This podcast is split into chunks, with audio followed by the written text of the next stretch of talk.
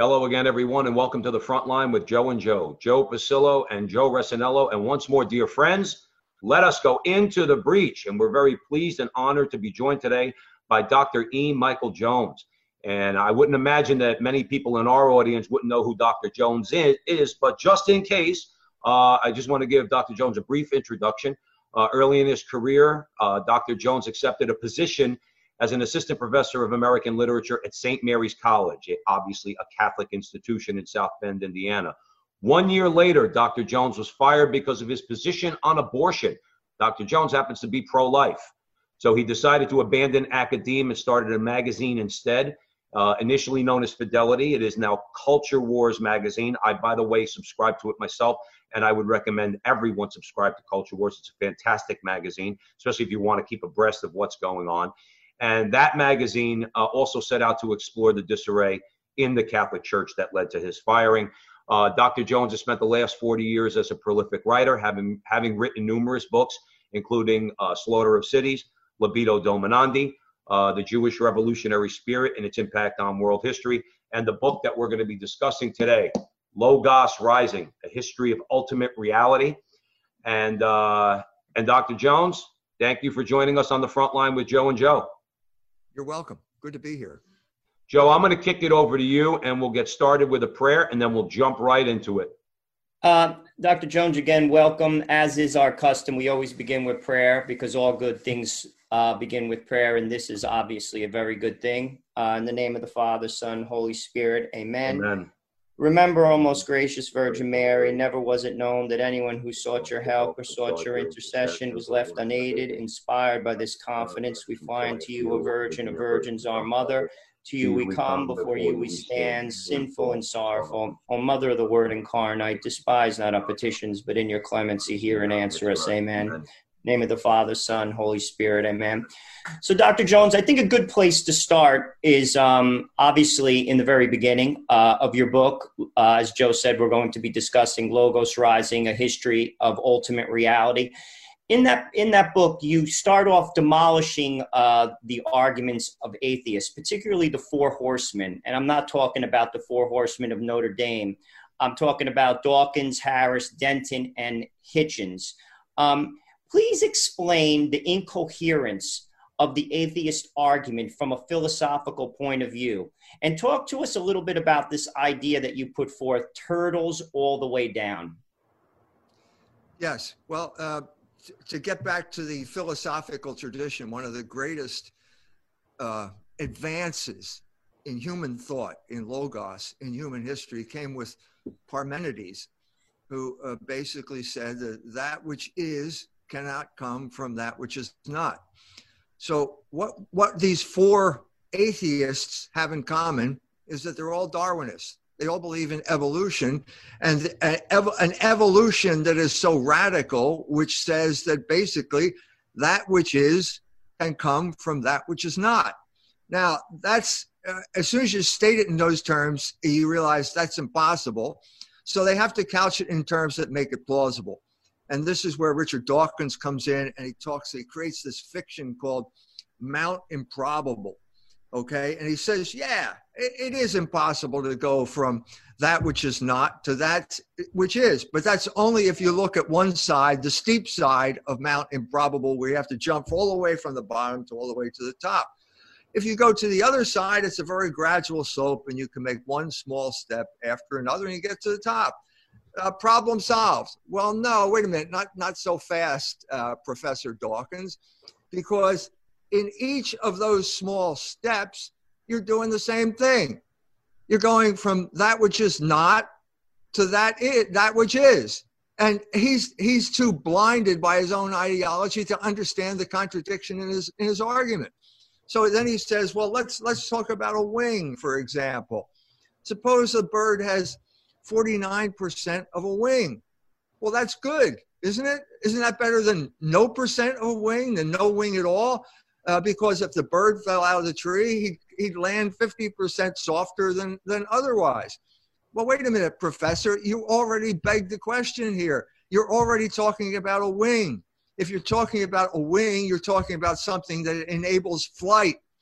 well, then you've already got to where you need to go. You have to go from a state where there is no flight to flight. If you're talking about a wing, you're always talking about flight. Same thing, Christopher Hitchens. Uh, yeah, Christopher Hitchens does the same thing, but with the eye. Well, either you can see or you cannot see. Well, how do you get from the fact that you cannot see to where you can see? Well, he says there are light sensitive cells on these primitive organisms. No evidence for this, but he says that's what there are. Well, either those light sensitive cells can see or they cannot see. If they can see, it's already an eye. If they cannot see, you're never going to be able to get there. This is the, the metaphysical problem at the heart of Darwinism.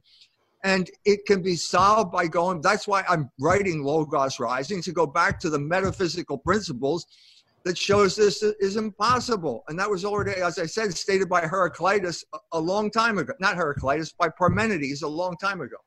Dr. What's funny, Dr. Jones, I just want to say, I th- you said something I think that's very important. He was blinded by his own ideology. I mean, Joe and I are involved in the culture war. We have our our radio show on the Crusade channel, always on air and always online. We have we're very active in social media, and we we come across very intelligent people. When I say intelligent, they're very learned. They have degrees, all types of degrees, but they're blinded by their own ideology. You see, I think sometimes when people hear the word God, immediately something comes up also, I think people are blinded by sin, they don't see clearly. Could you talk a little bit about that? Because sometimes I feel like we're talking to the wall. The, the, uh, the arguments are so clear, they're so linear. And I want to convey a story, and I think you could probably relate to it. Um, I used to uh, work with the Missionaries of Charity, and I knew this professor of philosophy, Lawrence Abello. Um, he formed many of the sisters. He was a brilliant man. He was a philosopher and a physicist. And I went to one of his talks with uh, a gentleman from Spain who was an engineer, much smarter than I am, I'll be the first to say. So we went to the, the conversation, and Abello would approach God through the argument of not mentioning God, proving his existence from a philosophical point of view. I thought it was a brilliant, brilliant, brilliant discussion. Afterwards, I went to, to lunch with this gentleman who was an engineer. I was like, Emilio, wasn't that brilliant? This is someone clearly who could understand what he was saying. He said, I don't agree with the math. Immediately blocks it out. Could you talk about that? How do we get through to these people? First of all, you have to you have to explain to them that the existence of God does not depend on faith. The existence of God can be proven by reason. Okay, they invariably talk about some type of leap of faith. That is not the case with the existence of God. Okay, you can prove the existence of God, and it goes back to that what you said about the the turtles all the way down argument, which is the opposite. Okay, so I was uh, uh the turtles all the way down argument comes from India where the uh, universe is, or the Earth is a semicircle on the back uh, of four elephants, and the four elephants are standing on the turtle. And the next question is, well, what's the turtle standing on? Hmm. Well, uh, the answer, if you look it up on Wikipedia, is it's turtles all the way, down. down. well, that doesn't make any sense. And Aristotle was the man who proved that you cannot have an infinite regress. So to give uh, uh, Mr. Feser's uh, ex- explanation of this, you can have a, a, a, train on the track, and the train is moving, and you can ask, uh, "There's a boxcar there. Why is that boxcar moving?" Well, because uh, the boxcar in front of it is moving. Well, why is that boxcar moving? Well, because the boxcar in front of that is moving. So you can have an infinite number. Uh, you can have uh, box cars. The explanation is the box. Well, box cars can't move on their own. The reason that the train is moving is because there's an engine that is pulling it. That is the equivalent of the uncaused cause and the unmoved mover. You can take it the opposite way. That's motion, but you can also argue from the absence of motion. Uh, if you're going to build a bridge, you have to create a, a, a, an open space there where you pump out the water and then you'll find mud and then you have to go through the mud to find something that will not move bedrock whatever you want to call it at that point you can start laying the foundation if you don't get to bedrock, you can have an infinite amount of cement or stone or whatever it is, and the bridge won't stand up. You have to have some endpoint to this regress. And that endpoint is what all men call God. Okay? I, I gave this argument in, in India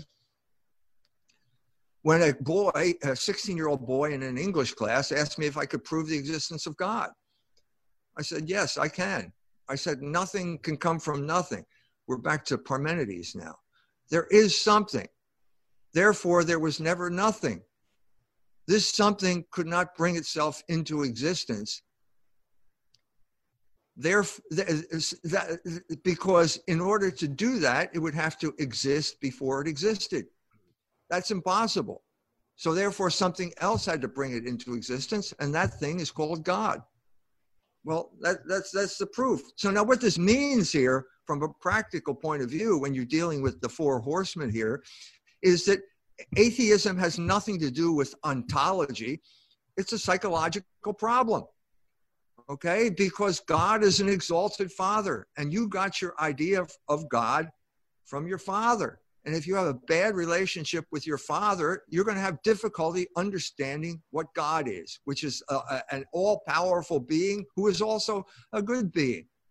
Okay. And this is precise. This becomes really interesting when you get to the Hitchens family because there's a brother for, of Christopher Hitchens, and his name is Peter Hitchens and uh, they both had the same father. And the, that father was a naval hero who got demobbed uh, after world war ii and ended up a life as a kind of insignificant accountant. So depending on who you are depending actually on your moral state or something inexplicable you're going to choose one or the other. You're going to choose the, the naval hero which is what peter hitchens did or you're going to choose the insignificant accountant which what christopher hitchens did but we're talking about psychological issues, and that's where you have to take the discussion. If a person asserts this kind of blind allegiance to this atheistic ideology, I think a lot of times, Dr. Jones, it, it, I hate to say it like this, but they, but they they do try to be very slick.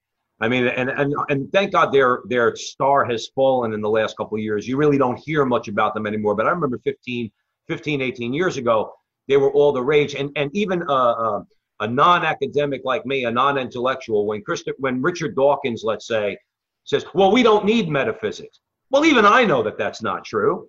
In other words, like they, they make slick arguments. Well, we have physics; Any, we don't need metaphysics, and right. make anyone, arguments like that. Anyone who says that is making a metaphysical argument. Right, right. And, and it's like I said, it's it's the blindness of the ideology. Um, so let, uh, let me ask you this. The book is Logos Rising. Okay, so obviously in Greek philosophy, there was a number of attempts going back, let's say five, six, seven hundred years before Christ, to find or to come up with ideas or theories for ultimate reality. Talk about those those different ideas going on in the Greek philosophical world, and then bring it to uh, how that eventually led to logos, and, and and answer the question for our audience: What is logos? Logos is the uh, word for speech or word that the uh, I, I didn't understand how impoverished English was until I started to study Greek and I opened up the Greek dictionary and found that there are column after column, page after page of English equivalents for logos. Uh, basically, every word that ends in ology is some type of cognate of the word uh, logos. So it's reason, it's speech, it's order, and so on and so forth. It is the ultimate reality. So in the beginning, uh, there was a there was a collapse of civilization that took place from around 1200 BC to 800 BC in the in the uh, Aegean in that area. And as they gradually came back, there were two two things that came about. It was Hesiod, uh, who wrote a kind of a natural history, uh, a, a, kind of mythology, history, a mythological history, uh, and there was uh, Homer, who wrote the kind of definitive position on mythology, which talked about gods. And, and every, every language has a sense of a, a word for God the Father. It was Deus Pater, Peter in, in uh, the uh, Indo-European, uh, Zeus Pater in Greek, and Jupiter in, in uh, Latin. They all had this sense and they took it down a blind alley when they started talking about well if he's if he's god he must have a beard. If he's a father he must have a beard and blah blah blah. And then you end up with mythology. And there were people who were unhappy with that and they were known as the physiologoi we, we call them physicists. And they decided maybe we can deduce something from the looking at the material world. And so the first guy to do this around the same time was thales uh, thales of miletus which was a colony on asia minor and at that point, uh, they they they were handicapped by the fact that they were using material things as the explanation for something that is not material. And so they were impoverished, but they saw there was some type of what they did see was that there was some type of unity here. There is some type of order here. It's based on some type of unity. And then they tried to see it in the physical world, and you can't find it in the physical world. So then it was uh, air. Anaxagoras said it was air, which, you know, we're surrounded by air. You need air to breathe. We need water. That makes sense. But it's still a physical thing. And then Heraclitus, who was also in that area, Ionia, which is where all this happened, which is the, the western coast of Asia Minor, which was then the Persian Empire. He said fire, and was probably influenced by uh, Zoroastrianism, which worships fire. Uh, but he also said logos. And at this point, he's trying to say uh, he was in many ways he's the opposite of of Parmenides, who said that nothing changes. He may have we don't know whether he became for came before or after Parmenides, but he was talking about the other reality that we know, which is motion. Okay, there is motion. It seems contradictory, but if you look at the flame or a river you can see a kind of tension here between constant motion and something that's always the same. In other words, the flame is constantly in motion, but you can always you can look at it. If it's a candle, you can see it's got three parts. It's always the same. Same thing with a river. The river is always changing, and it's always the same. And that began to, that you created this idea of this tension, and and logos became the expression of that. Okay, now that was a great breakthrough and people started talking about logos. But at this point, uh, they couldn't go any farther because they didn't have any instruments. So they didn't have the telescope, they didn't have the microscope. So we'd have to wait 2,000 years now until those things were perfected before we could start looking at the natural world in a more sophisticated fashion. And so the, the idea shifted then to Greek philosophy, shifted to the sophists they took over greek philosophy because they could provide you with a positive outcome. They could win a lawsuit for you and you get lots of money for suing somebody and that was a good idea. And it's still a good idea. There are still sophists out there you know they're known as lawyers now. Uh, but uh, not to badmouth lawyers or anything. Uh, but uh, uh, then uh, the only principle they had was we're going to win the case and at this point, that's insufficient because we have concepts like justice. So maybe maybe you lost the case, but maybe you were right. And maybe it was just a fluke that you lost the case. And someone, so someone like Socrates brings this up, and the soft, sophistic answer is, well, justice is the opinion of the powerful. Now, if, if things had stayed like that, we wouldn't be here today talking about this because you can't, that's a roadblock that's what the rich and powerful say today. Justice is the opinion of the powerful. So if you're not rich and powerful, just shut up. That's what the oligarchs are telling us right now. That's the, the issue that we're fighting right now the oligarchic takeover of our culture, using uh, uh, thugs like Black Lives Matter and Antifa to enforce their rules upon us, you know, by terror. And that's not the end of the story. Socrates obviously ran into trouble when he talked about this. He, they killed him. Uh, but the idea moved forward in his student Plato and, and his student Aristotle. And they, they, they created like a miracle. It's called the Greek miracle, where basically they came up with an understanding of ultimate reality that was, that was worth preserving. And, and the word that was worth preserving was Logos. And the man who preserved it was St. John who was living in Ephesus, which is where Heraclitus was from 500 years before. And he's confronted with the fact that Paul just got expelled from the synagogues. He can't talk to synagogues anymore. We're going to have to talk to the Greeks. And so uh, Paul went over to Greece. He spoke to the Areopagus. He went from Ephesus, which, is, which is a city run by idol worshippers, who, silversmiths who made idols to Diana. And he took the Ephesus speech to Athens and he gave the wrong speech. He gave it to a bunch of philosophers and he talked about idol worship. And they were insulted, I think, by the fact that he considers them idol worshippers. And then he said basically, you know, this man, he died, he rose from the dead. And at that point, they said, wait a minute, wait a minute. We'll, we'll talk about this some other time. And they all walked out. And I think John was aware of that. I think John was aware of that failure. And I think he wrote the gospel with that in mind because we're talking to a new group of people now. We're talking to Greeks. We're writing in their language. We're not talking to Hebrews anymore we're talking to a group of people who don't understand the genealogy. They will never understand the genealogy at the beginning of the Gospel of Matthew. We have to have a new way. He begins with metaphysics. The first three sentences of the Gospel of St. John are metaphysics because he wants to reach Greeks. And you reach Greeks by talking about Logos. And that's what he said. In the beginning, there was Logos, and Logos was with God, and Logos is God. And at that point, you have a whole new foundation. He's united the Hebrew and the Greek traditions. We have a new religion called Christianity. And now we can move forward if, on one condition, if we resolve the contradiction between those last two sentences. How can God be with God and God? How can Logos be with God and God? And the answer to that is the Trinity, but that's a story. It took 300 years to resolve that issue.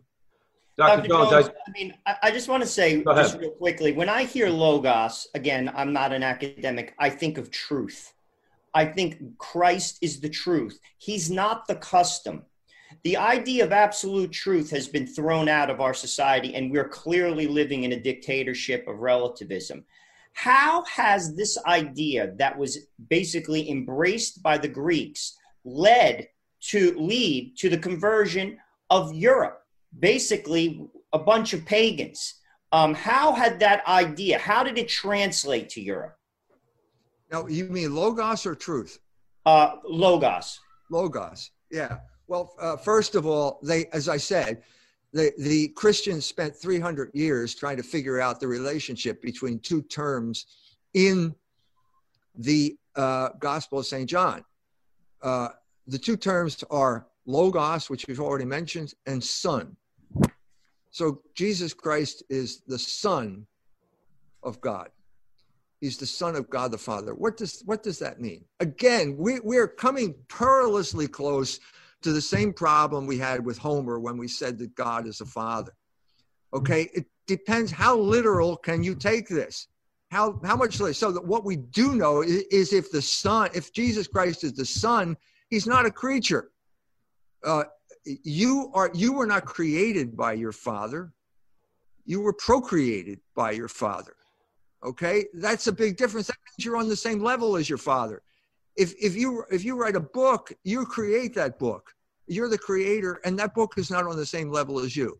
So this is that's obvious. That's something we have to come to. But then uh, the greek this is all a greek debate by the way. If we didn't have the greek language we would not have the debate about the trinity. The Latin fathers were simply excluded from this debate. It was purely a debate among the Greek fathers. So the first man to try and come to this logically, it seemed, was Arius, uh, the father of Arianism, the, the, heresy. And he said, well, if this, this father precedes the son, therefore there was a time when the son was not. If there was a time when the son was not, then he's a creature because he came into being. He's not eternal. And so, therefore, the Son is not equal to God. Well, that sounds logical if we take that analogy too far, because there's, it can only go so far. We're talking about human language. Even a human language as sophisticated as the Greeks cannot deal with a concept that has to be accepted as revelation. Because we, we know that uh, God exists by reason, but we don't know that he's three persons in one God. That that's way beyond human reason. We have to accept that as revelation. We got that from St. John. We have to work that out, and that's precisely the relationship between revelation, which is theology, and philosophy. the church needed Greek philosophy to have that debate. They needed the Greek language to have that debate, and they eventually came up with a Greek term. Uh, the Council of Nicaea said homoousion, one in being with the Father. Jesus Christ is one in being with the Father, and that allowed. It, there was there was immediate pushback, and so another group of the Arians came back and say, no, it, it's homoiousion. Now that's a one-letter difference in a Greek word that completely mystified the Latin fathers who didn't speak Greek. We're talking about how sophisticated this debate was, how bounded up, how, how much it was bound up with the Greek language, and how necessary philosophy is to, to as an aid to revelation to understand revelation. Now, if you didn't get that right, your culture did not move forward. It's that simple. It's that simple. Dr. That's Jones, precisely what happened. along those lines, okay, you say that uh, after Saint John bringing bringing the Hebrew uh, the Hebrew scriptures and Greek philosophy together, you say, okay, it enables the, it enables uh, forward progress because now there's you know there's an understanding, as you said, of the or maybe not an understanding, but a statement that of the Trinity. You mentioned Arius. A little further down the road, you get to Nestorius. Okay, so I want to talk about this a little bit.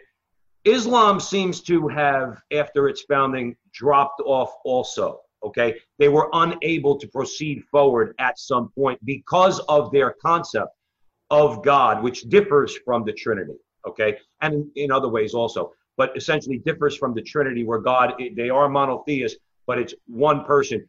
Explain for our audience, please, um, what, what is Nestorianism and how does that factor into Islam? and what and what's and what's the problem there for Islam? Well, Nestorius said there were two natures to God. He was both. He had two separate natures. Well, that that's contradictory. That that that uh, is similar to Arianism, a little bit different, but it's the same the same type of issue. Now, the problem at this part of the world uh, goes all the way back to Saint Augustine uh, and the fall of Rome.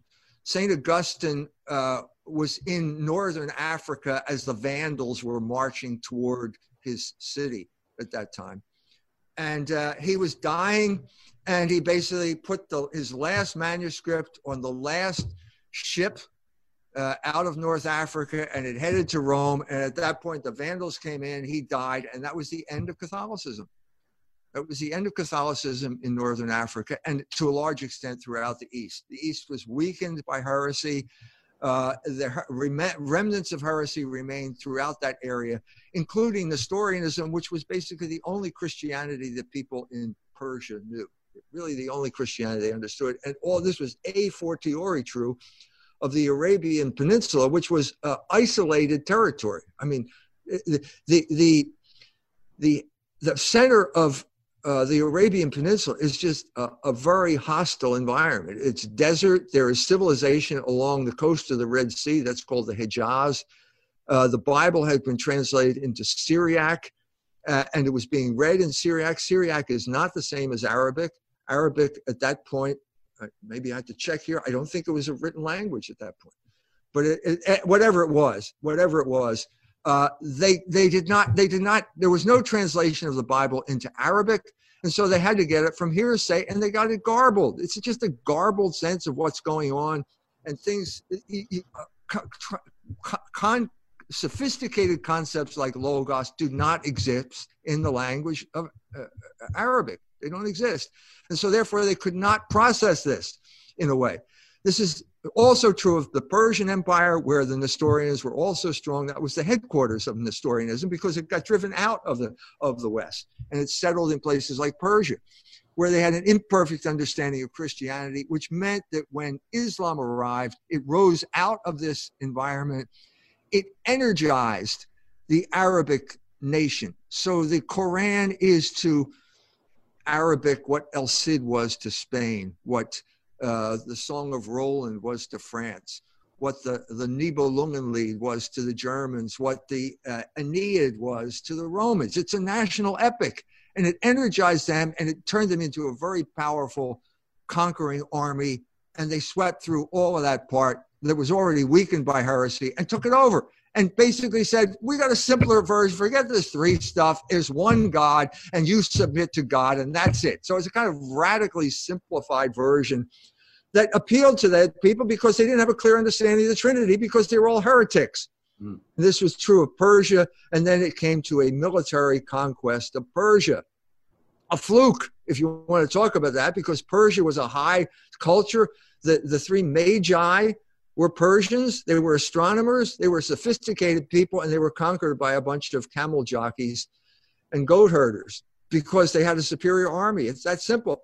It wasn't a superior culture, it was a superior army. And what happened was a kind of tragedy for Persia, uh, which has been memorialized in Ferdowsi's, one of the great poet, uh, Persian poets, in his poem, the Shahnameh.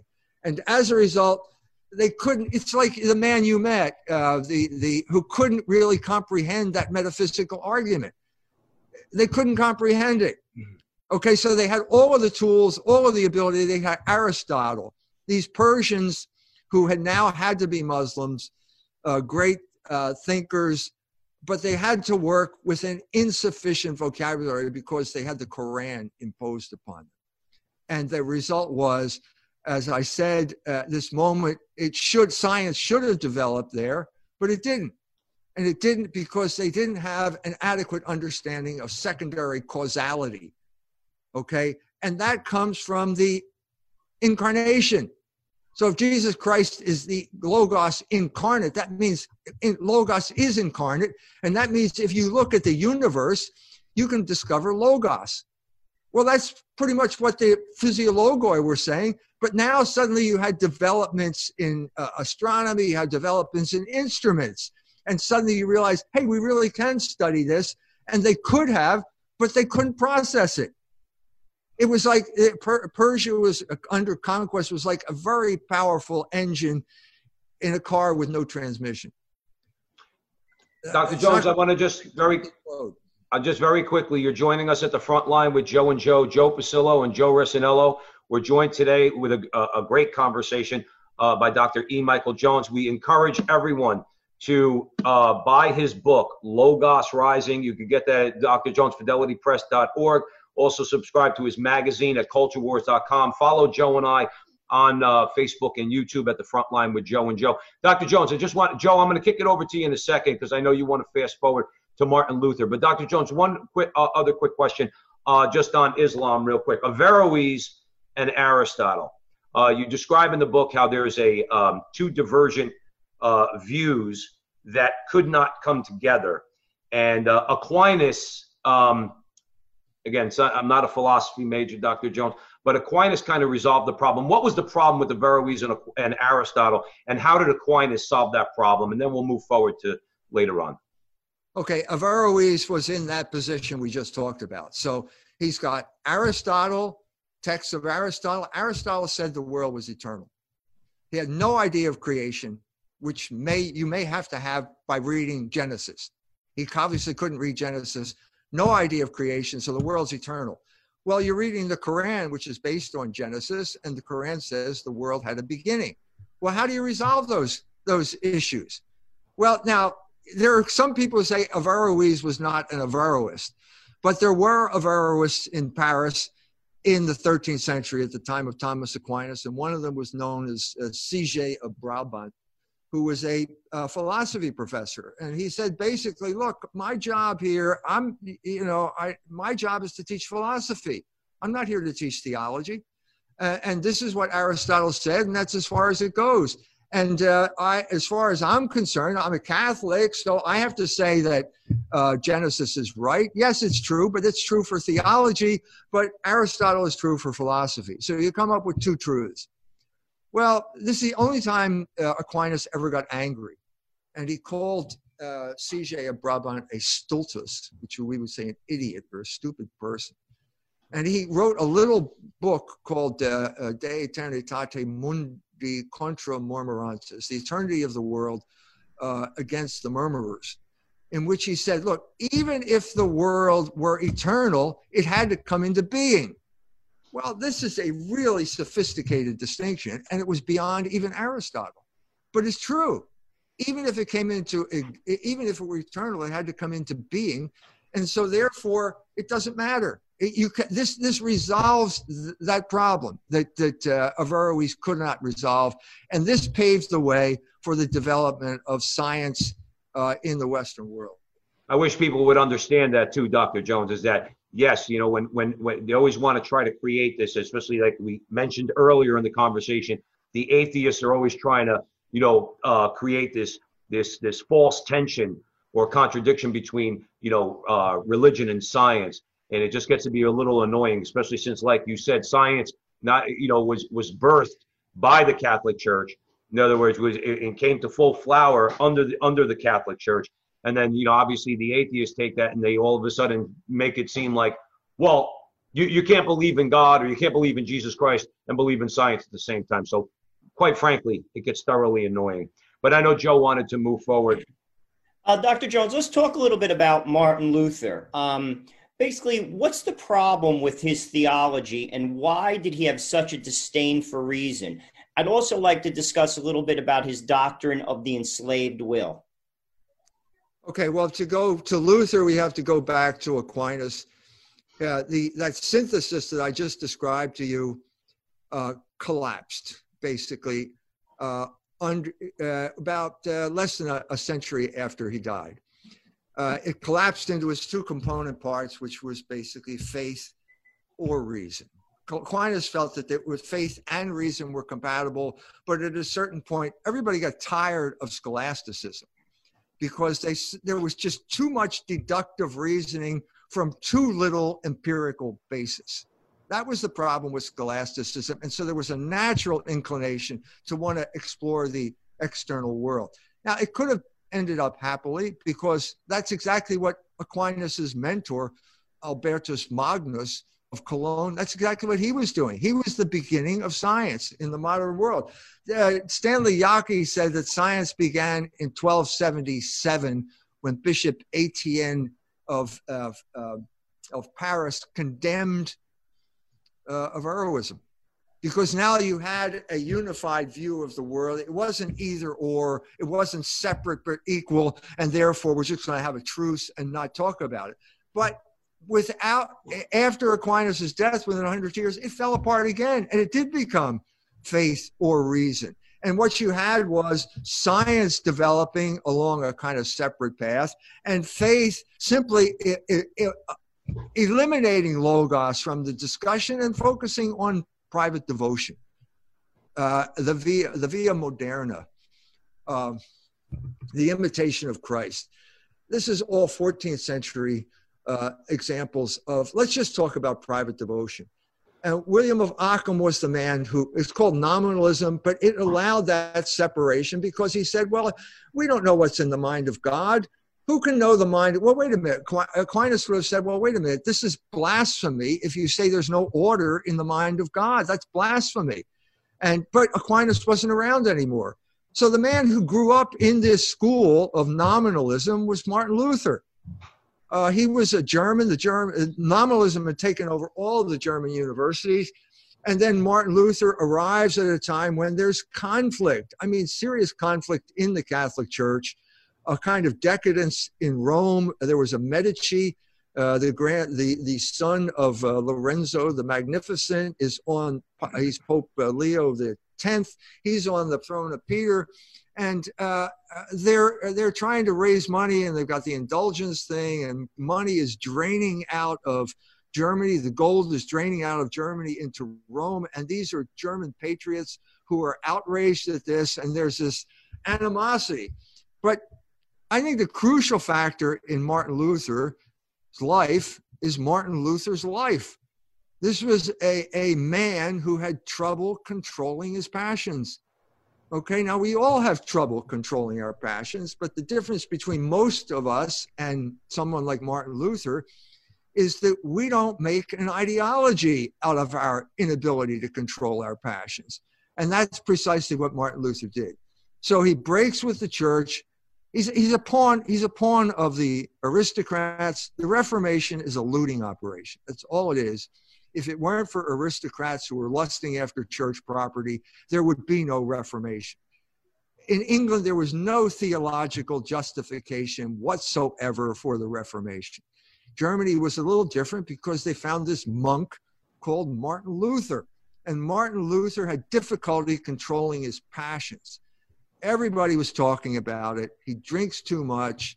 He plays the guitar. He's a kind of rock star. He flirts with women. He's overweight.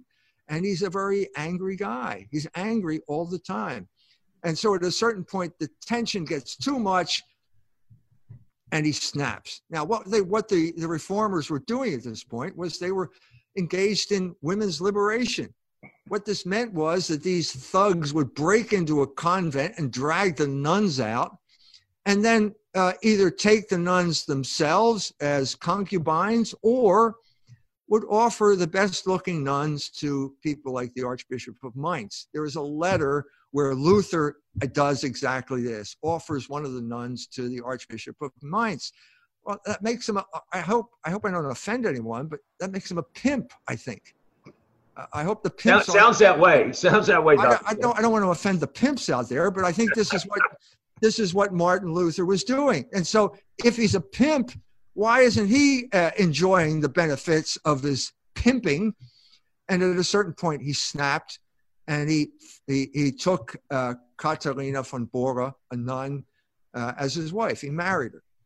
Okay, now in doing that, you broke your vows, and she broke her vows. She's a nun, you're a priest. You broke your vows. You made a promise of celibacy, and now you broke it. So, what are you going to do about that? Well, he's going to come up with the doctrine of the enslaved will, which came out shortly after he uh, married Katharina von Bora. Uh, and this, what he's saying is that uh, basically we are back, now we're back to Islam again we have no free will. All your idea of free will is an illusion. It's simply God's power working through you, and God is responsible for evil. Well, wait a minute. That's that's a ser- that's if there's ever a blasphemy, that's blasphemy, and that's precisely what what Luther did, and that is the legacy of Luther all the way up to the present, all the way up to the present and uh, the uh, an especially important stop along the way was Hegel, but that's we can talk about that later. Yeah, Dr. Jones, real, Joe, real quick, I'm going to kick it over to you. But uh, Dr. Jones, I will say this: Joe and I, in our travels, we say all the time. Yes, we talk about politics and culture on our podcast and everything else, but our goal is evangelization. Uh, ultimately, we want people to convert and come into the Catholic Church or revert. But I will tell you this: I've been following you now for let me say three years. Okay, me personally, I know Joe has for a little uh, for a while also. That what you just said resonates with people. When I say to someone in conversation and respectfully that if you fall into, let's say, for argument's sake, sexual liberation, if you let that control your reason, if you let your passions control your reason, and you try to explain to, to someone rationally does your reason control your passions or do your passions do your passions control your reason?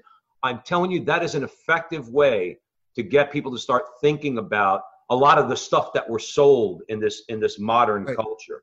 Um, because people say, well, no, I'm not an animal. No, I'm not a slave. And, and I try to explain respectfully, yeah, but if everything you're about is being able to do whatever you want sexually, you have actually just become a slave.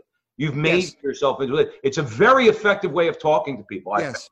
yes. You know? That the one group uh, that knows that uh, very well are the the twenty year olds now who are completely addicted to pornography and masturbation. You don't have to tell them they're slaves; they know they're slaves, and all you have to do is tell them that uh, sexual liberation is a form of political control, and they understand it immediately. And that's the thesis of my book, Libido Dominandi. I've actually used the the example of those 20 something year olds that you you mentioned in prior interviews with people and they've looked at it. But okay, Joe, I'm going to kick it over to you. Dr. Jones, you mentioned Hegel. Um, Joe and I both went to Catholic school and we had to take two semesters of philosophy and Hegel is is part of that study. Um, sadly though, uh, Vico is not discussed. Um, why is that? Is he important? What's his relation to, to Hegel, and how did Vico redis, uh, rediscover history? So uh, Vico uh, was in Naples uh, uh, uh, when he was there. all everybody was a Cartesian. Okay, Descartes had simply taken over the philosophical world. Descartes said that there's res cogitans, the thinking subject, there is res extensa, which is the universe, and not, it's hard to say, probably no connection between the two of them. It's a kind of dualism. And he, he, was, he was convincing because he was also a mathematical genius. And this was a time when the world was starving, really starving for uh, sophisticated mathematics. This was the, we're leading up to the time of the development of the uh, differential calculus, which came later. But Descartes was very persuasive, and the entire uh, elite world of Naples uh, went along with him, and including Vico. And then at a certain point, Vico started to study uh, Roman jurisprudence. Vico lived in a time where everybody, all you have to do is look around, and there are Romans, uh, I'm, I'm sorry, remnants of the Roman Empire. So if you're in Naples, you can look up and there's Mount Vesuvius and there's Pompeii, and you can go there and look at so the look at the the frescoes and obviously something better than was what we have now. And what happened? And that's what led him to start uh, an understanding of history. Uh, now the precedent had been established by Saint Augustine, who was the first, in many ways, the uh, Dawson calls him the first man to understand time, by which he meant the first man to take issue with Aristotle, who said that time is the number of motion. Uh, uh, that is good if you're a physicist, but that doesn't explain our human perception of time at all. Or it doesn't explain how new things come into being because that time is basically balls going around in circles, which is what the planets are, and nothing ever changes. It's always the same. Well, we know things change, and it was Vico through his study of um, uh, Roman jurisprudence who came up with the understanding of the rise and fall of empires. So the rise, the, he's the Roman Empire rose, it reached a peak, and then it collapsed. And that's not the end, because then the Holy Roman Empire rose up out of the ashes of the Roman Empire and became something better. And that is sort of so now we have uh, what we would call a logos of history. So the first part is the history of Logos and Vico. That's the beginning of the second part of the book, which is the beginning of the Logos of history. This is completely antithetical to everything the Greeks understood. Okay, because the Greeks, in order to understand something, it had to be in the realm of forms. And the realm of forms is eternal. And if, if it's in the realm of time, you can't understand it. It's because it's always changing. You can't hit a moving target. This is the way the Greeks felt. And now suddenly there's a man who takes Christianity seriously, takes Augustine seriously, and says basically, well, if there's a logos to space, which you call geometry, why can't there be a logos of time, which would be the, uh, the study of history? And that's the man who introduced that idea, broke, okay, the, the logjam that Descartes had created because there's no connection between the mind and the universe in Descartes. Well, obviously there's because he had lost the concept of logos. That's because science had replaced logos. Obviously, logos is common to both the human mind and the universe. That's why you can have science because the human mind can apprehend that order simply by studying the universe. Well, this is not Descartes. Descartes is all pure mathematics, and then somehow you're going to oppose this. Well, that's not that's not the way it works. That's not the way it works. And Vico is the man who is responsible for that change. Okay? Would you consider that? Would you consider that? Uh, would you describe uh, Vico's view of history as the when you talk about the rise and fall of civilizations? Is that also a dialectical movement of, of history, or is dialectic confined to Hegel? First of all, uh, di- yes, it is dialectic, but he did not use the term dialectic. So the the dial the idea of dialectic didn't come into uh, uh, existence until the time of Fichte, who was the uh, uh, the the uh, intellectual godchild of Kant. Okay, and Fichte introduced the idea of the dialectic. Brilliant idea, absolutely brilliant idea, and I think there's a profundity there that still needs to be explored. I think that Hegel Hegel tried to take the dialectic and complete the idea, and he screwed it up for reasons that I go into into the book. But basically, that is that is a, a, a profound idea, and I think it may be uh, uh, give you an understanding of all of human history, the rise of consciousness, uh, art, and all kinds of other things. So, what is the dialectic? Okay, first part. uh, an sich, to give the German term, there's unconsciousness, there is reality, a block of marble. Okay? It's real, but there's no meaning. Second part of the dialectic, für sich. You have an idea. You have an idea of Moses. Got it from the Bible. This is full of meaning. This idea of, of Moses is full of meaning, all kinds of meaning associated with it, but it's not real. It's an idea in your mind. So what you do is you bring for Ansich and für sich together. You have an und für sich, these are Hegel's terms, which means you've got something that is both real and meaningful, which is to say the statue of Moses that you can see in San Pietro in Vincoli uh, in that church in Rome. That is the dialectic. That's what we're talking about in terms of the dialectic. Fichte brought this up, this idea, uh, but it wasn't clear that how you could, uh, the, first of all, to get back to German idealism, it arose from Spinoza, okay, Jewish philosopher from Holland who was an apostate. The Jews didn't like him, but he was basically a materialist. He said, remember, remember Descartes? It's either res extensa or res cogitans. This is the man who set the, the parameters for the debate of modern philosophy. So there's going to be a tension there, and they're going to say, okay, everything is one or the other. And so Spinoza was the first to go rise to the bait, and he said, everything is res extensa, everything is matter. And what you call consciousness is really just little, you know, little balls bumping into each other. That set the stage for the next development of philosophy, which was German idealism, where Fichte says, No, that's an intolerable situation. I know what I am. I know there is consciousness. And then he took the next step and he said, Well, everything's consciousness. And matter is an illusion. Well, you got two extremes there. And this is where Hegel came along and he tried to resolve that in the way I resolved it. I just that that the example of the dialectic I gave you is a resolution of those two earlier parts because you end up with something that is both real and meaningful. But how that works out is something that Hegel tried to do. That's what Hegel tried to do. Okay? Now, Hegel ha- was a theology student. He went through a Lutheran seminary. So he's a descendant, intellectual descendant of Martin Luther and he's studying theology. He's 19 years old when the French Revolution breaks out. So at this point, he's got two contradictory uh, messages that he's got to resolve. How can I resolve the Enlightenment with Lutheran theology? And the crucial, in, the crucial issue was going to become the Trinity, because the Trinity is the dialectic. It seems like the dialectic, doesn't it? I mean, three. This is, so what what we're saying here is the ultimate reality is three. The ultimate reality of the universe is the dialectic because it's based on the Trinity, and the Trinity is a dialectic. It's one, three persons in one God. It's completely uh, immutable and it's in motion all the time because those three persons are in love with each other and there's constant motion of love between those three persons. So it's exactly what we're talking about. And it's up to Hegel to come up with it.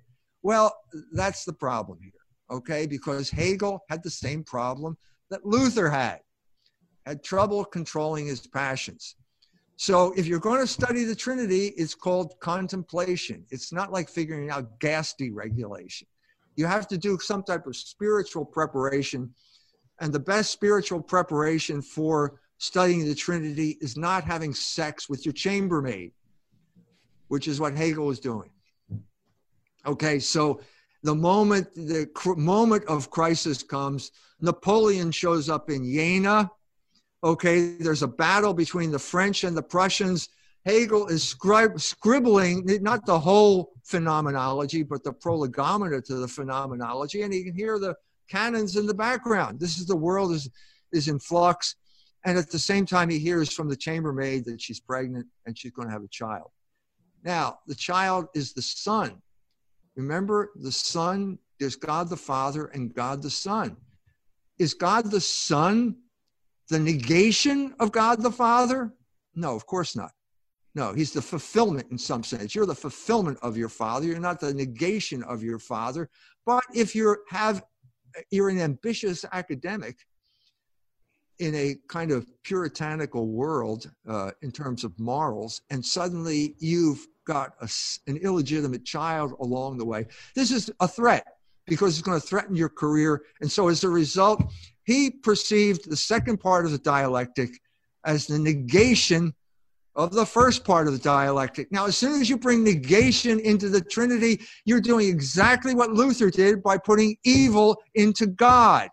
And as soon as you do that, you've destroyed your whole project. And not only did you destroy your whole project, you have created a machine that functions without God. Because the dialectic now operates all by itself. And the man who understood this was Feuerbach, who was a student of Hegel. He wrote Hegel a letter and said, Look, you don't need God for this. It works all by itself. And the man that uh, who was influenced by Feuerbach was Karl Marx, and he came up with the idea of dialectical materialism, and that ruled uh, the world up until 19 parts of the world certainly up until 19 what do you want to call it 91 or 89 depending on when you talk about the fall of communism mm-hmm.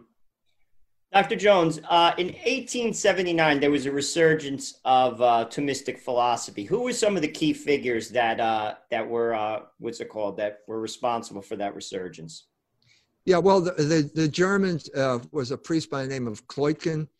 Uh, he was familiar with Hegelian philosophy. So Hegelian philosophy, Hegel dies in 1831, and there's a he's still dominant. This these categories that he established like Vernunft and Verstand, two different words for reason, uh, were very powerful in Germany. And there were actually Catholics who thought they were going to explain philosophy by re- recourse to terms like in German idealism, Vernunft, Verstand.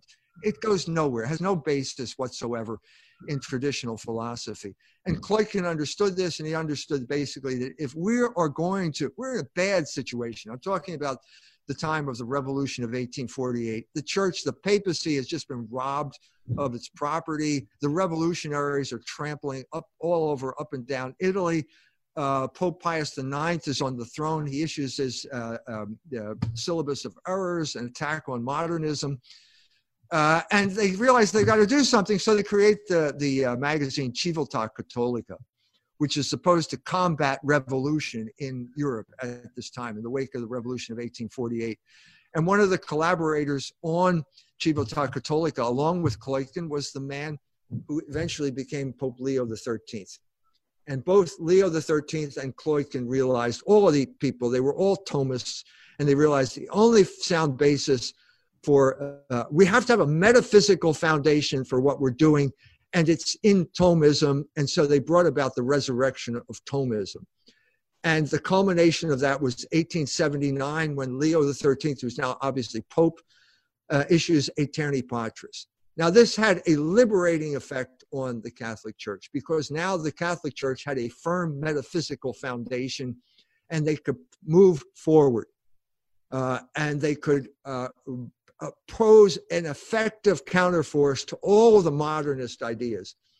And one of the first places where it took really deep root was in France. Uh, among the Dominicans, Garrigou-Lagrange uh, was one of these Dominicans. They're in Paris at the time. He met a young student of Bergson. Now, Bergson is the opposite of Thomism, Thomism's metaphysical foundation. Bergson is like a, a modern version of Heraclitus. Everything is flux Poincaré. And one of his best students was a, another Frenchman by the name of Jacques Maritain. And at this point, Garrigou-Lagrange and Maritain link up. Maritain becomes a Thomist, abandons Bergsonism, and the two of them create this powerhouse of Logos in France uh, based on Thomism, not just, uh, not just um, not not just the two of them. We had Etienne Gilson. You have a lot of people, and this is the uh, basically now you have the Catholic Church on a firm foundation. You got the French Thomists who are working through these ideas, and it's a powerful force in human history, very powerful force at a time when the West is going through a crisis, and the crisis I'm talking about is World War One, where basically the West uh, attacked itself and committed suicide. That's the, that that takes us to logos in the, into the 20th century. I mean, sadly, I think the study of philosophy in America is collapsing. Why? Why would you say that? I mean, it's not like why is that rather like like sadly, even in Catholic schools, it's not emphasized. Um, it's it seems very clear to me that it's the foundational approach to all things. Why do you think that is? Well, for, you're right because you can be pushed around if you don't have your feet firmly planted in ultimate reality. And we're seeing this right now. Classic example is the Catholic Church and the COVID virus. Okay, the Catholic Church has basically capitulated its claim to be in contact with ultimate reality. We're, we're saying, oh, the scientists know. We have to do what the scientists say. Well, what, what, is, what are the scientists saying? They're contradicting each other. Well, when the scientists contradict each other, we have to use logos. We have to use judgment to say which one is right and which one is wrong. So we're back at the same, uh, back back at square one. Okay. Uh, now to talk about the philosophical, yeah, we need philosophy. Uh, it did collapse. And I talk about the collapse of philosophy in America. So when Mary, Maritain and Gilson felt that Europe was like Constantinople after the fall, uh, after it was overrun by the Turks. And their job was to get the sacred texts out of Constantinople to Western Europe, which meant from Western Europe to America. Now, America had no philosophical tradition because it was a Protestant country, and there's no such thing as Protestant philosophy. It's a contradiction in terms because Luther said reason was a whore. And every Protestant, in some way or other, is tainted by Luther, one way or the other, even if they react against him. And they all are basically uh, devotees, one way or the other, of sola scriptura, which means it's just scripture and that's that. Okay? And at this point you had had the enlightenment had taken over and so that was a different uh, trend and there was no reconciliation. So you had a place like the university of chicago and the best they could do was pragmatism uh, which was the american philosophy at the time john dewey was the uh, the guru of pragmatism and it was it, the classic american phenomenon It's like the susquehanna river it's a mile wide and it's 18 inches deep Hmm. And that, that's America in a nutshell. And the head of uh, the University of Chicago recognized this. Uh, Mr. Hutchins uh, was a Northern Baptist, and his friend was Mortimer Adler, who and he was a Jew, and they were both Thomists. Neither one was a Catholic, but both of them were Thomists. And they said, We need the depth that Thomism can provide, so we're going to bring these people over. It wasn't just the University of Chicago. Harvard invited Etienne Gilson to give a series of lectures in the 1930s because they knew they didn't have it. They, uh, the same thing with the University of Chicago. So they bring them in, and of course, this outrages the Americans, the, the brainless American pragmatists, and they are they're like the dogs that bark at what they don't understand. That's what Heraclitus said. Dogs bark at what they don't understand. And so people like Louis Wirth at the University of Chicago, the, the, the man, the social engineer who was responsible for the ethnic cleansing of all of the Catholic neighborhoods on the south side of Chicago, organized opposition. And basically, uh, Maritain simply did not make it onto the faculty of the law school at the University of Chicago, in spite of their efforts. So at this point, he's pretty much he's kind of famous, and Notre Dame picks up uh, Maritain. Now Maritain doesn't go to teach there; he ends up going to Princeton. But they establish the uh, Medieval Institute, which is based on his ideas, and also the uh, Maritain Society, uh, Maritain Institute uh, at Notre Dame. Now, at this point, we have already had the collapse of scientism if you want to talk about that, the metaphysical basis, which is materialism, which is that the little ball called the atom is the ultimate reality. That collapsed during the 1920s. It collapsed definitively in 1931 when Werner Heisenberg was given the Nobel Prize for quantum physics. There is no atom. There is something that atom means something you can't split. That means ultimate reality. That means you can't get any, well, you can get smaller than that. And you can split the atom and you can split it so smaller and smaller, and suddenly it disappears into energy. And that energy can, is known as the atomic bomb. And that's what Heisenberg was working on uh, at the same time there, the Americans were working on it in the Manhattan Project. Okay, so Notre Dame now is now faced with the fact that science is an ideology that is very powerful in the United States, and the United States government is committed to spending money on science if you can convince them that you're a scientist. And so they they basically strangle Thomism in its cradle in the New World at Notre Dame University. After Notre Dame University in 1953 officially adopted Aeterni Patris as the official uh, philosophy of the Notre Dame Philosophy Department, they got a physicist, an Irish priest by the name of Ernan McMullin. Uh, he came over, he became chairman of the philosophy department. He had worked with uh, Erwin Schrödinger in the 1950s in Dublin and between Hesburgh and uh, Ernest McMullin, Theodore Hesburgh, president of the University of Notre Dame, they strangled Logos in its cradle at a Catholic institution and put this obsolete ideology of science in its place. And they wrecked philosophy at Notre Dame. And that's why your philosophy course sucked. Okay? You did see recently, Dr. Jones, that um, there there are a group of uh, faithful Catholics that are calling on Notre Dame to take the name of Our Lady off the school because they recently hired your beloved mayor. I think, I think that I think that's actually a good idea. I think they should call it Buttigieg University. Well, they had the father and the son. Right. You could call it, you could have a statue, father and son, Joe Buttigieg and Pete Buttigieg tear down that statue of Hesburgh and Father Joyce and put that statue in its place. It would fit in exactly with the spirit of the times right now. I'm in favor of renaming Notre Dame Buttigieg University. All right, Dr. Jones, we're gonna we're gonna leave it there. We kept you over an hour. Unless Joe, did you have anything else? I just have one more question. I mean, clearly we're talking about the benefits of logos. Um, we're also talking about some of the consequences of not uh, basically incorporating that idea into society. How do we bring it back? How do we um, communicate this message properly? How does this permeate our society again so it could flourish? Yes. Well, first of all, by doing what we're doing right now. Okay, we have to talk about this. If you're interested in the cutting edge of Logos in our day, it's this book I'm not joking. I'm not joking because the man who fought in the last ditch at Notre Dame was Ralph McInerney. And I go into a long story about in that book, at the end of the book, about how Ralph McInerney put the mantle on my shoulder. Okay? So we're doing what we're doing. Uh, this is the vehicle for Logos right now. Okay? So buy the book and read it. But the point, the, the, the point I'm trying to make here is that Logos doesn't need you Logos wants you, but it doesn't need you. And Logos is rising. What I'm trying to say here is that force in human history has God behind it.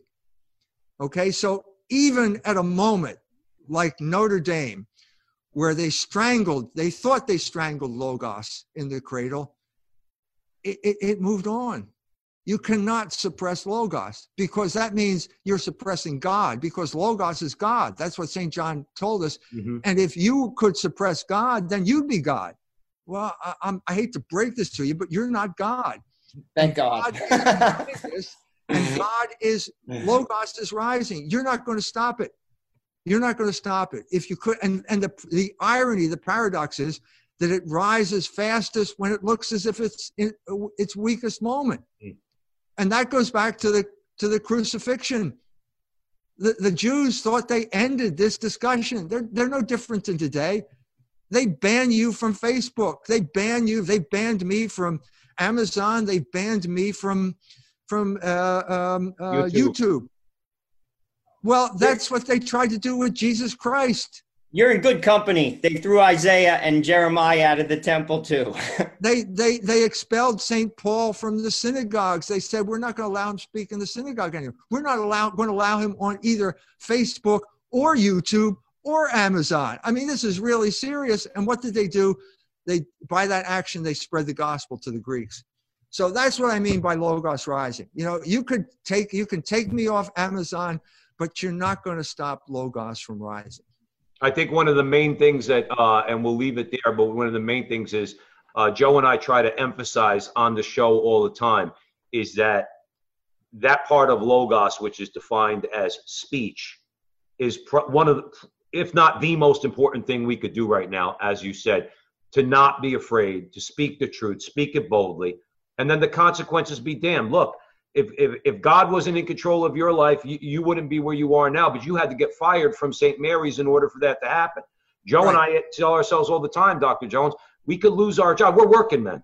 Dr. Jones, Joe works in a bank. I, you know, I work in the hospitality industry. We're working men. We both have to put food on the table. We both could lose our jobs. But if we don't at least accept that, that we need to speak up, okay, um, then, like you said, Logos eventually will rise and Logos eventually will win.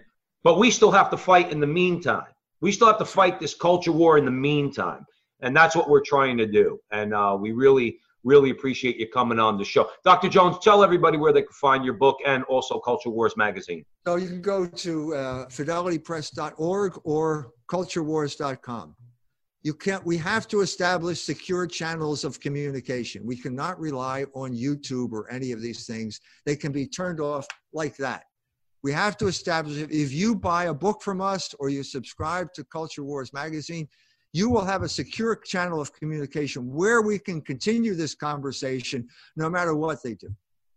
Excellent. Dr. Jones, hopefully you'll come back on the show. We want to talk to you more, some specifics. Maybe it's uh, Joe and I are both from Newark, New Jersey. So Slaughter of Cities is, uh, is your next book that I want to read because that speaks to our experience and the destruction of what once was a great city, and talk a little bit more in general about Americanism. So hopefully we'll set something up with you and we can we could have that conversation. In the meantime, Logos Rising. Okay, if a guy like me, a jamoke like me, could take this book down in a week, it's 800 pages. You can too, and it's a great, great, great read. And Dr. Jones, thank you again for joining us. And remember, all you good people out there, uh, to follow Joe and I on Facebook and YouTube while we're still on there um, at the front line with Joe and Joe on both. Like, subscribe, share. Please share this video. Share this video with all your friends and buy Logos Rising. And remember that our conversation is your conversation and that conversation that's going on everywhere. We'll see you next time.